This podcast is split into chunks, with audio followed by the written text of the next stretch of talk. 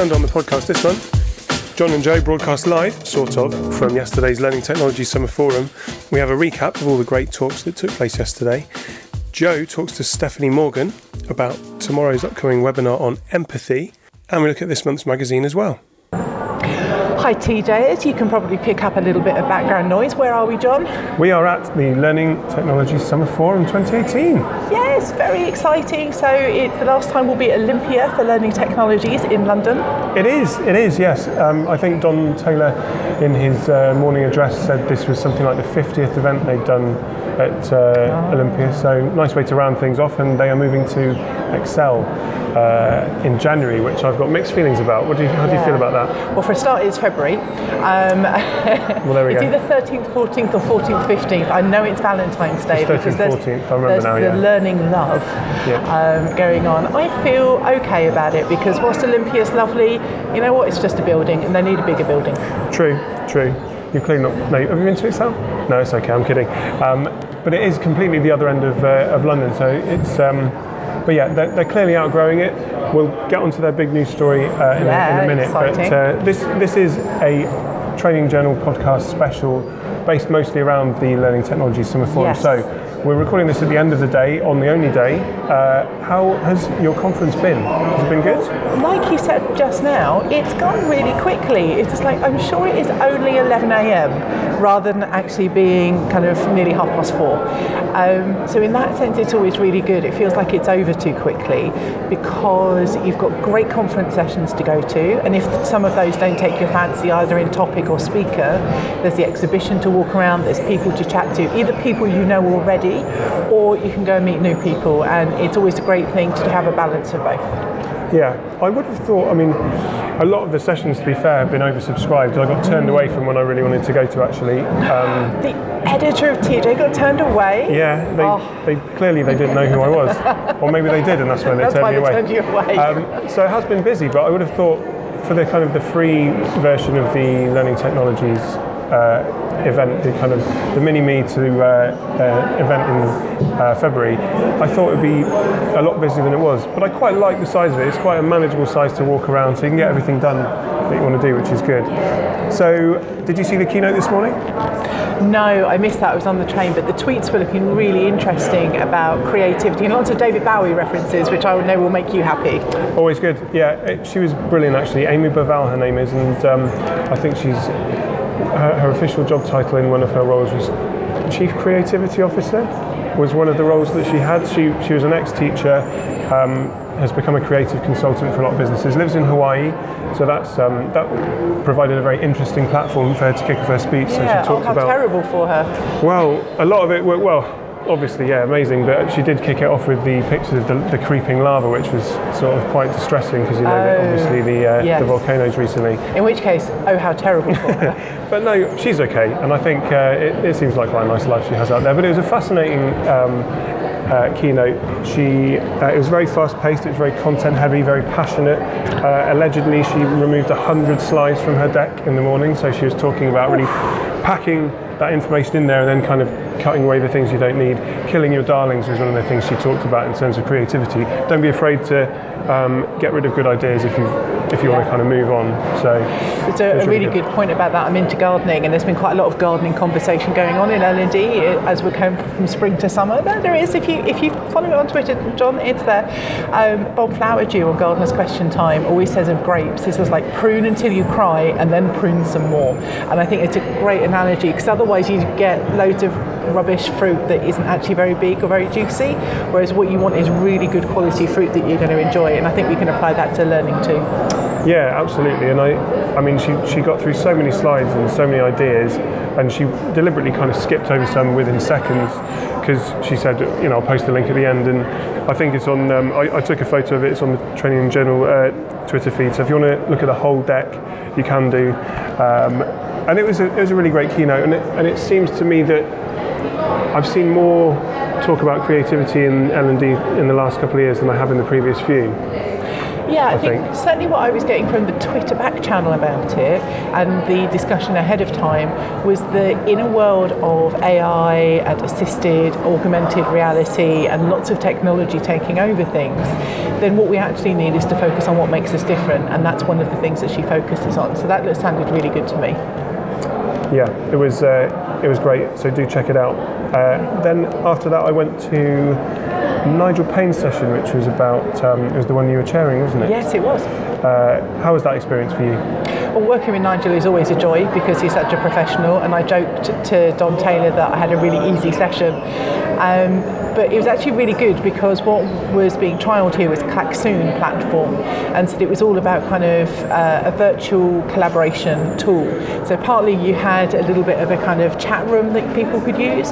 They could draw, they could share pictures, but also what Nigel and Klaxoon were able to set up beforehand for the questions he wanted to ask, the collaborative activities. And There was quite a few different ways of doing that. So what that meant was it wasn't Nigel talking at 100 people, which even if that was the case, it would have been great. It was actually talking with and getting them much more involved. But you were in the audience rather than I was sort of had the chairing point. So, so what was your perspective? Uh, I thought the talk was great. I really did. I, I like the platform. I've got reservations about it. I'll come back to those. But Klaxoon as a platform, I thought was it was the perfect way to engage everyone in the discussion because you know typically at these events you get the same two or three people, not at all events, but the same two or three people within the one event kind of going through the day and probably the ones that will be asking questions. And some of them, some other people who might have a valid point don't necessarily want to put their hands up. Yeah. So the, uh, all the polls and the, and the uh, what was their word for word clouds? Was it storms or something? Uh, like word that? storm, maybe? Yeah. Yeah. Uh, so that was fully interactive. Anyone who was was on the uh, who was linked to the Klaxoon Wi-Fi could get involved. And it was a really good way of kind of democratizing Yes. uh, people's opinions about the talk, which See, I thought was really I really good. Hmm. banging on about virtual classroom and webinars and chat room use, but that's a whole other conversation. um, but it was good. I do have reservations about whether it does things which other platforms don't necessarily. It certainly was a great example of what you can do, um, and I guess the key w- was up front saying, right, we're all going to be using this platform. This is how you log on. Make it very very clear Yeah. the mechanics of how it's going to work. But say if everyone had Slack, you could probably do the same thing. I think. Yeah, quite possibly. You so um, I think the challenge there is, you know, if we had used Slack in that session, what that means is you've got to have the link for it, everybody's got to join, everybody's got to have the app. Yeah. Whereas, you know, just the choice of this particular platform was it's web-based. Yeah. The difficulty was doing it on a Wi-Fi in the room, but that did mean that you had a really clean connection as opposed to sometimes conference Wi-Fi's drop out. Um, I really like the platform as well. There There is some, in the use of it, there were some bits of reservation I had around the usability and things that could easily be improved, I think. But the basics of it were really good. Certainly what it enabled people to do, really loved. Bright, colourful and collaborative. Yeah, I, I quite like the dynamics of it as well, like the way the word cloud switched around as things. As so, how can I describe this on a podcast? It's quite difficult, but you, so one of some of the exercises were you'd, you'd be asked to synopsize, say, learning culture in one word, and so people had put in things, and the, the number of times the word was used, obviously the, the word got bigger, like in a word cloud.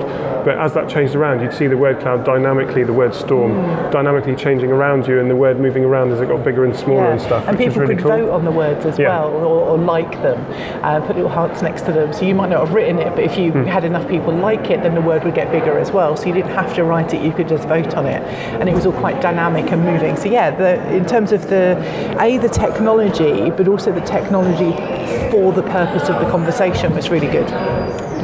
So moving on to the first session after lunch, uh, what did you see after lunch? Where, where did you go? I actually went to the exhibition after lunch, so we can chat about that in a bit.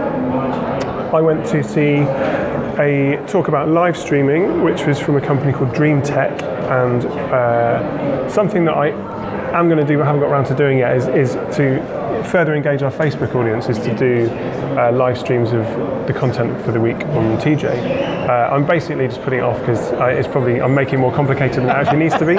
I promise you all, it will start. Is this something you've got from DreamTech? Is to keep it simple? Well, I mean, the, the slides that I took photos of and put on the TJ Twitter feed did actually. I think we're ticking a lot of the boxes, and I have been on personal stuff I've been doing, like when I when I DJ and stuff. I, I live stream that, and and uh, you know all the things they were saying about it creating a sense of community and and uh, and those sorts of things did apply to things I've already been doing. So I think I think what we will be doing for Facebook is is going to be pretty powerful. It's just about like going right back to the keynote session actually it's just getting on with it and doing it rather than Yes. sitting around and saying oh i want everything to be perfect Yeah. you know just start and then iterate i think Well, actually, kind of jumping way to the end of the day, the session I've just come out of with Lee Bryant, which was all about collaborative learning and actually about using technology for those things. Uh, and pretty much his last slide was start your digital transformation today, and then his slide had the word tomorrow crossed out. So I feel that can apply to you too, John. Yeah, fair enough. I'll take that. Um, so that one actually finished a little bit short of time. So I went into another session about virtual reality. Uh, it was uh, Ron Edwards was the guy who did the second talk. Who uh, someone who's been around the L&D circuit for a while. Uh, talked about different uh, brands of and different talked about different brands of VR headset and different products, which was really interesting. Uh, he pulled up one stat which he said that in the next two years, something like 20% of businesses are going to be using VR. I'm not sure I believe that, but he did make the point that a lot of companies are doing it now already and aren't really making a big deal of it. It does seem very powerful. So he shared a video which I think the guy in who immediately preceded him in the, in the same talk did actually as well, which is a guy called Peter Manish Reba, uh, who works for Siemens uh, Gamesa Renewable Energy. And Ron shared the same video, which was, and I think I've seen it before, and it's uh, a selection of people who, wearing a headset who are supposed to go out on. Have you seen this one? They, they, they're trying to rescue a cat from the end of a plank. Oh, okay. Do you know about this? No, no. And so, so that you get in at the bottom floor in a lift. This is all, all the, in the VR sequence, and uh, and so you get to the 40th floor, whatever it is, and and uh, you open the doors and you see one of the windows is open. There's a plank of wood with a cat on the end, and you have to go out and rescue it. Wow, and at this point, John is literally leaning across the table, reaching out in his invisible plank, and he doesn't even have his VR headset on. Yeah, I mean it, it's clearly powerful stuff, but I do have to question again. I mean, how how widespread is this going to be? I think it's very industry dependent for me, and I can certainly see L and D teams using it in maybe engineering and things like that, and it already is. Uh, oil and gas, etc., etc. But Definitely in all those areas where safety is a concern, where you need to experiment, um, where your manufacturing or your equipment is expensive or difficult to get hold of, definitely. But I think whenever I talk to um, people like definitely wherever I talk to someone like Marco Ficini, he's always talking about how actually you can use it for soft skills. And he gives me examples of how people are using it to demonstrate scenarios where you can then, because you're in the moment, you're actually kind of living it as opposed to just saying, What would I do? Yeah, I remember a while ago talking to Sarah Frame about uh, who was at Toolwire at the time, and uh, she did some work around dementia, and and they created loads of uh, learnscapes, yes. I think they called Yes, them, and uh, that was. I think she worked with Julie Wedgwood on some of the work as well, uh, and that is kind of where VR and experiential, full-on experiential immersive Yeah. learning kind of crossed over. So yeah, I mean, it, there, there's a variety of industries. I'm just maybe I'm just being a little bit of a, a luddite and a little bit of a technophobe, just wondering how which I find funny considering all the work that you do, which is amazing. But I think sometimes we can do that. Is the uh, one of the sessions today, and I can't even remember which one it was, um, was talking about kind of business and doing business different. It's probably Nigel's session actually that I was chairing, and, and I was thinking about running my own business and how much of that do I do from a very from a very traditional point of view, even though my business is about virtual classrooms, which is very non-traditional. So, so that really made me kind of think about that kind of culture point. So, you know, we're of we're of a certain age now, John, where we're not. don't look at me that way. Where we're not, you know, necessarily the young, hip, fashionable people looking at things in a different way. So maybe we have got a little stuck in our way. Maybe we can challenge each other that way. True, true. I mean, I wouldn't know where to start with things like Snapchat, for example. I did give it a go, but I just couldn't cope with it. Yeah. I'm happy to be called old in that fashion session. So wrapping up on uh, Learning Technology Summer Forum, how was the exhibition? Exhibition was really good, much smaller than it is at uh, the February kind of event, obviously. It means you can walk around in um, and see everybody. All the stands are a little bit smaller. So, in some ways, some people have said they're less intimidating, which is really nice. All the people I spoke to on the exhibition floor had said they'd had really good quality conversations with people, it'd been really busy. So, that all bodes really well. So, yeah, all in all, really interesting. Okay, so that was this year's Learning Technology Summer Forum. So let's come on to this month's magazine, June 2018. Can you believe half the year is uh, gone already? And also, two years since we had the redesign launch of the magazine. Is it? Yes. Cool. There go. But it's another it's another great issue. We've got Annie Boat, corporate coach, on the cover talking about uh, transformational coaching. We look kind of internally, I guess, uh, into the business and the self really about empathy, uh, your own career, those kind of changes. Debbie kicks off her editor's leader talking about change in VUCA. VUCA is something you know that I love, Joe. Do you remember arguing about this with you on a previous podcast? But we'll leave that there. But I mean, her, her main points are change is happening and we can't react to it. The whole point is that it's just something that has to be accepted and it's going on all the time. It's not like you're sitting around just going, when, when a thing's going to change. You've got to understand that things are always changing and be, and be ready for that, I think. Yeah. Uh, Don, Donald Taylor's article this month is something very, very close to my heart, and it's about exams. Uh, and he talks about why we shouldn't uh, really examine, well, put people through exams so much because, and a, and a, a phrase that he comes back to is uh, a couple of times through the the, uh, the feature is "I'm not academic," and I know that a lot of people feel like they don't fit into the school system or the higher education system, and, and that's something that can kind of follow them throughout their life. And I think it's a, it's a really negative way of looking at education, mm. really, exams. I a million percent agree with that. However, I'm going to play devil's advocate just because I can. When I think about kind of the real world, yeah, we don't sit exams, but in the real world, we're put on the spot. And sometimes we have to do things when they need to be done. So if we could have and I'm going to use the word exam very loosely, that actually replicates the real world much more, then that would be useful and interesting because that would be some kind of, again, I don't like the word test, but it really would show how people work in the real world.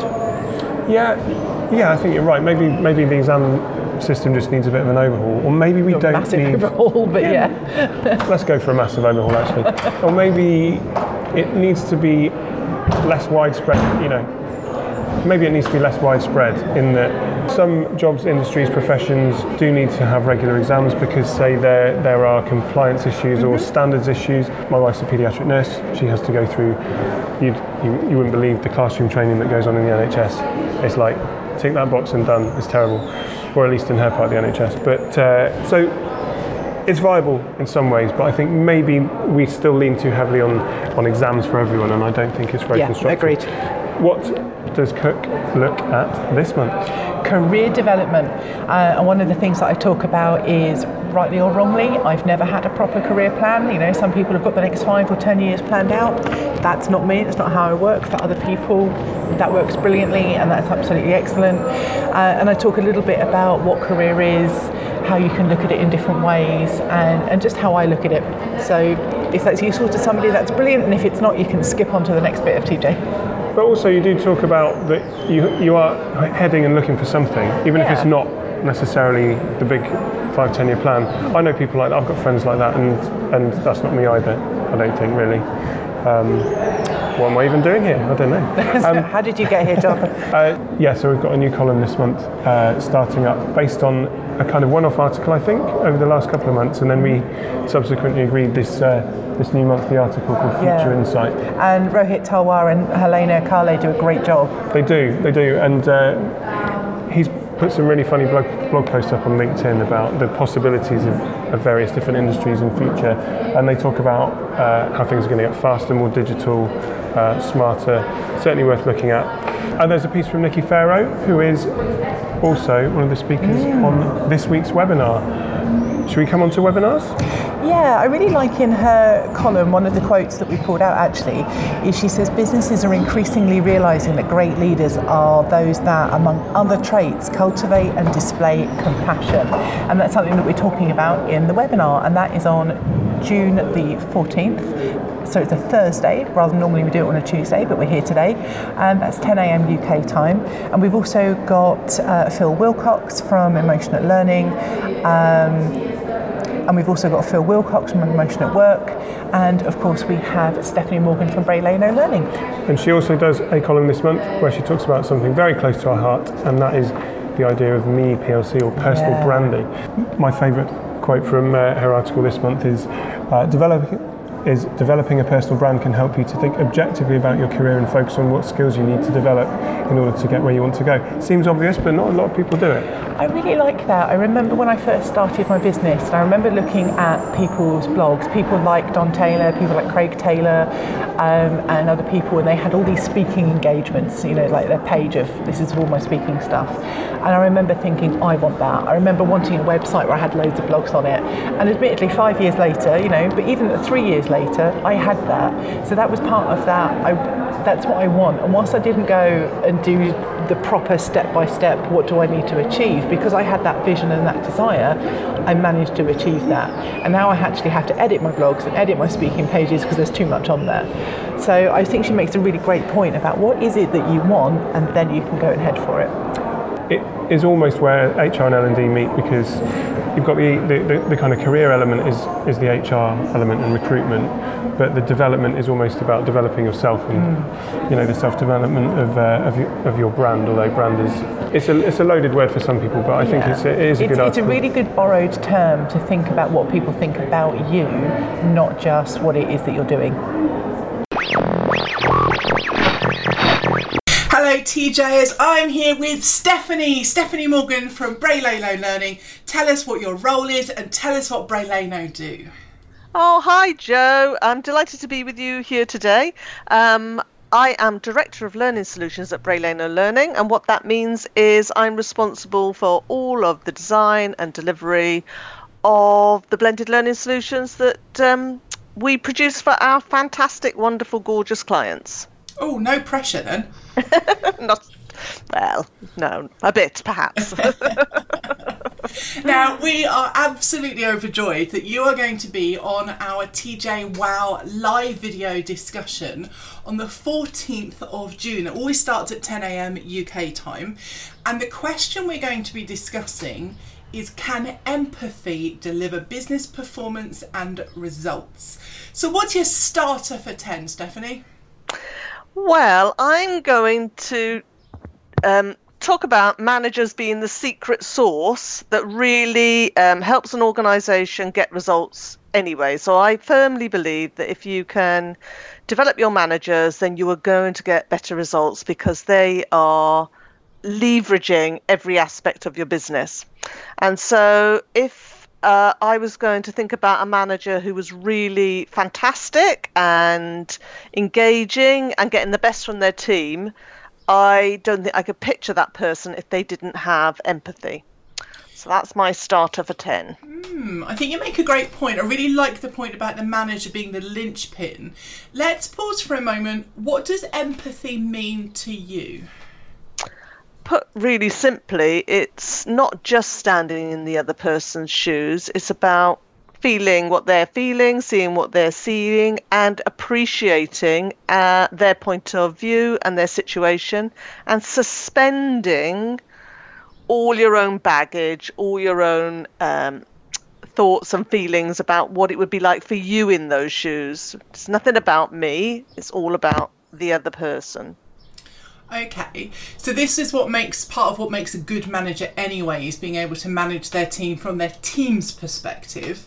Yeah. So the part of the question we have for our TJ Wow live video discussion is how can empathy deliver business performance and results? So how do you link those two together? Well, I'd use a cliche, really. That old cliche that people don't leave organisations, they leave their managers. Hmm. So um, Yeah, I've done that a few times. I think there's a direct correlation. If um, I mean, obviously, you need to understand your own role and you need to have the tools and equipment to do your job effectively. But the thing that gets people performing um, to a higher degree, the thing that gets more commitment, more trust, more effort, is when you really uh, feel a connection with the people in your team and your manager in particular. So I think the more empathy that you have for each other, the more you can support and challenge each other, the higher your expectations are of each other, and the more that you deliver results. I haven't measured it, I freely admit that, but um, I'm absolutely convinced from anecdotally uh, working with managers for over 20 years now that that is definitely a correlation. So you mentioned about support, and I can definitely understand that. That if I've got a large workload or a work problem or a personal problem, that if my manager is empathetic of my situation, we can deal with that and they can give me the support that I need in whatever form that takes. But you also mentioned their challenge. Tell us a bit more how empathy can help me challenge my team. Well, I think the more that you understand somebody, the more you're in a position to be more open and honest with them. So if you've got to the point where you are empathic and you do know what makes the other person tick and you know what's important to them, then you're in a much stronger position to provide challenge and, and in a way that it is welcomed because if it's a, a mutual respect, I mean, I I mean, we've worked together for quite a long time, haven't we, Joe? Mm. I would be disappointed in you if you didn't challenge me. you, are not the first person to say that, and I'm reading it as a compliment. it is a compliment. It definitely is a compliment. That, that's about our level of uh, you know, I feel comfortable with you. I trust you with my feelings. I trust you to do the right thing for me. And the reason for that is because you demonstrate to me that it's not all about you and it isn't all about me either, but that you care and are concerned about us both having a healthy relationship. I see. That explains it really well. And and you mentioned about being empathic. So, so tell us a bit more about what that means, and does it mean that I have to know someone really, really well to get to that level? I don't think it does. I think, I think it's a human reaction that we tune out over time.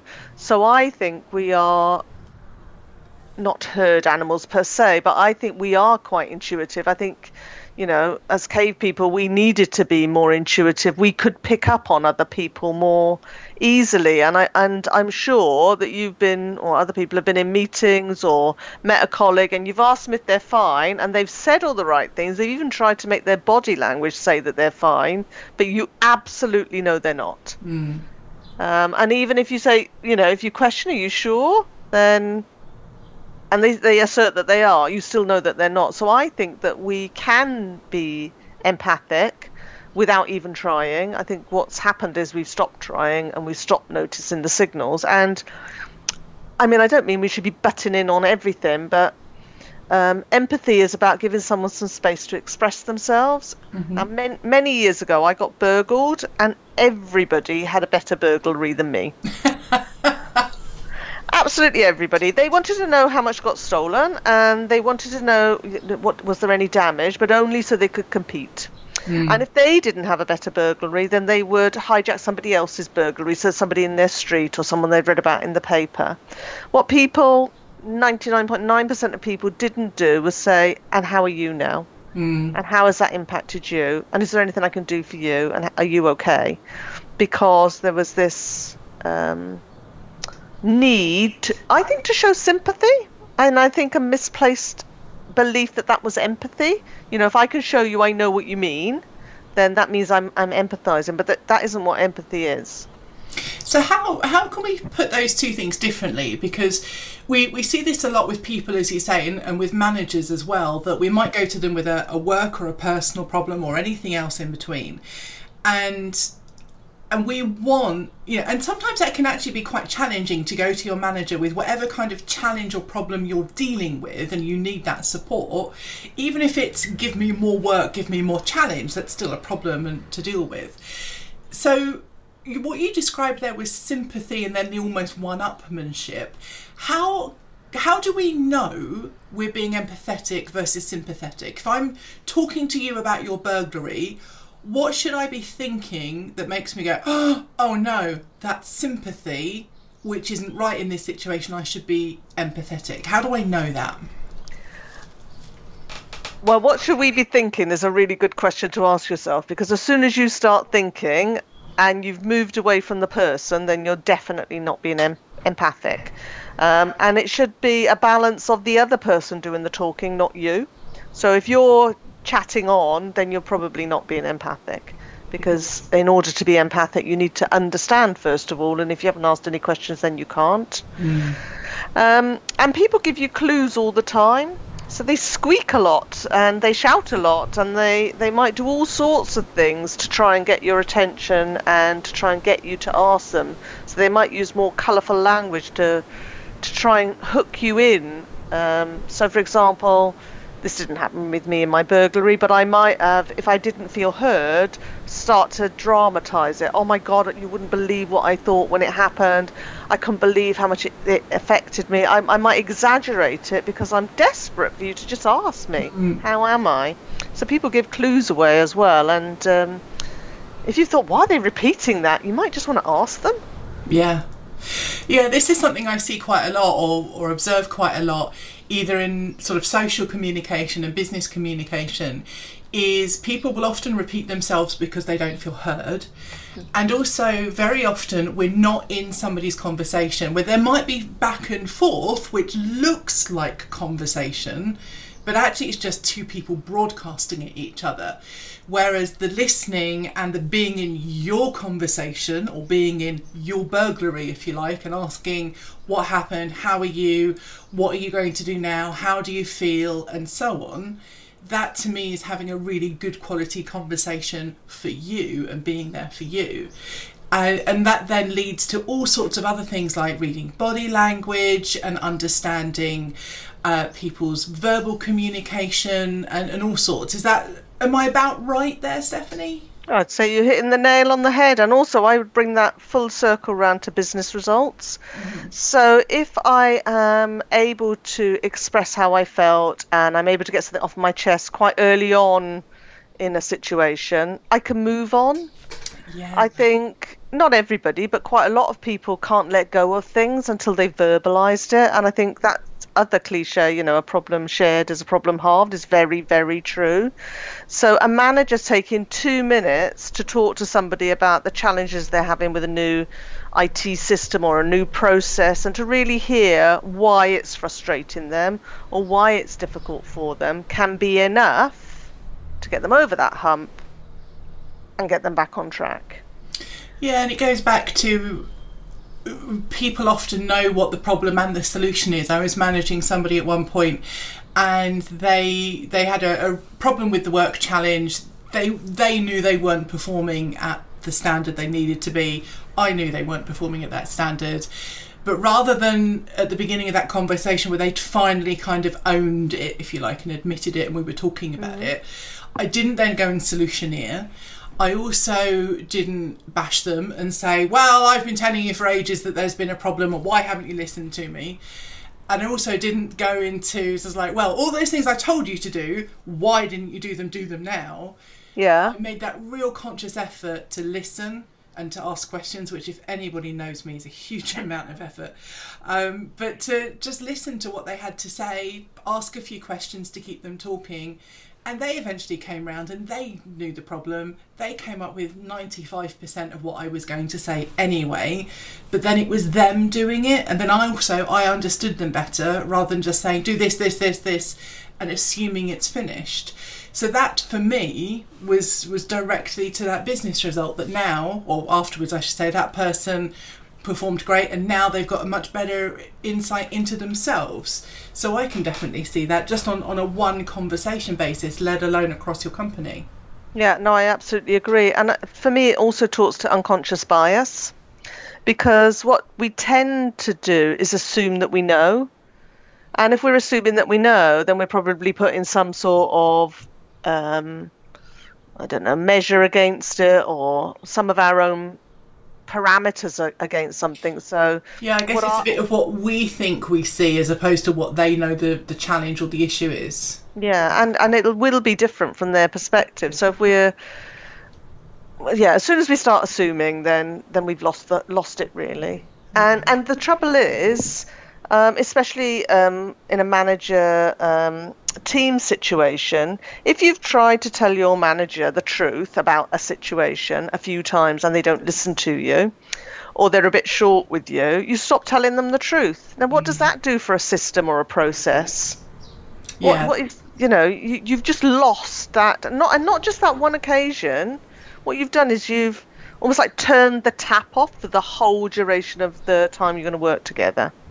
And you and sometimes you tightened it so tight it's not even going to drip anymore. I remember years ago working somewhere, and and I'd basically mucked something up, uh, as we all do, and I hadn't quite owned up to it to my manager, and eventually it came out because just time marches on, and these things do.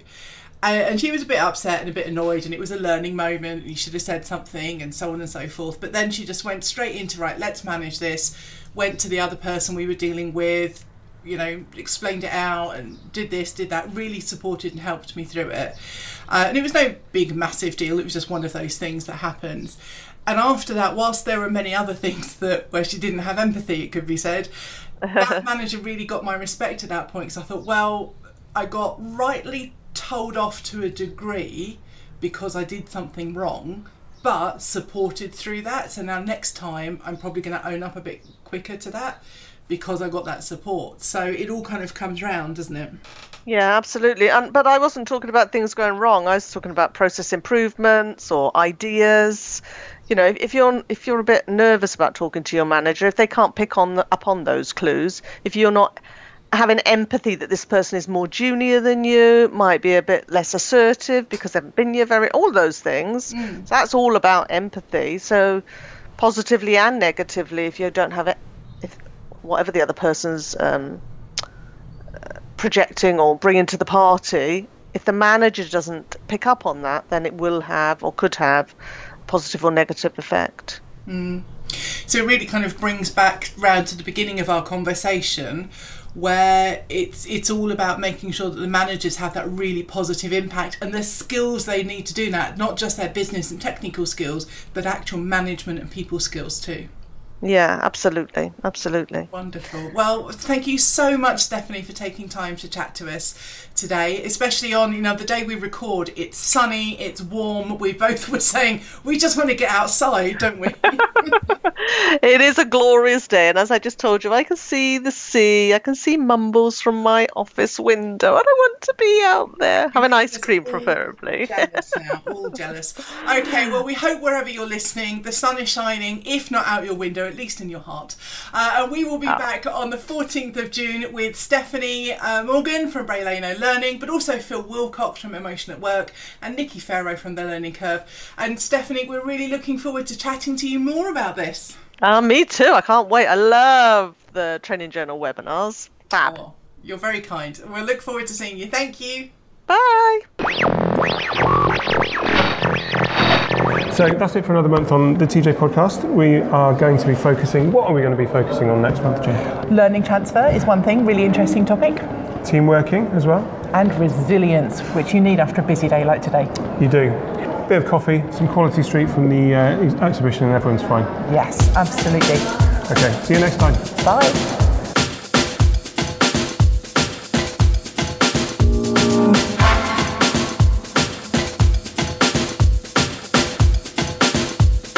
The TJ podcast is hosted by John Kennard and Joe Cook. It's produced and edited by me, John Kennard, with additional production by Joe Cook. Title music is by the Leisure All Stars featuring Yolanda. TJ is a publishing title owned by Dods Group plc.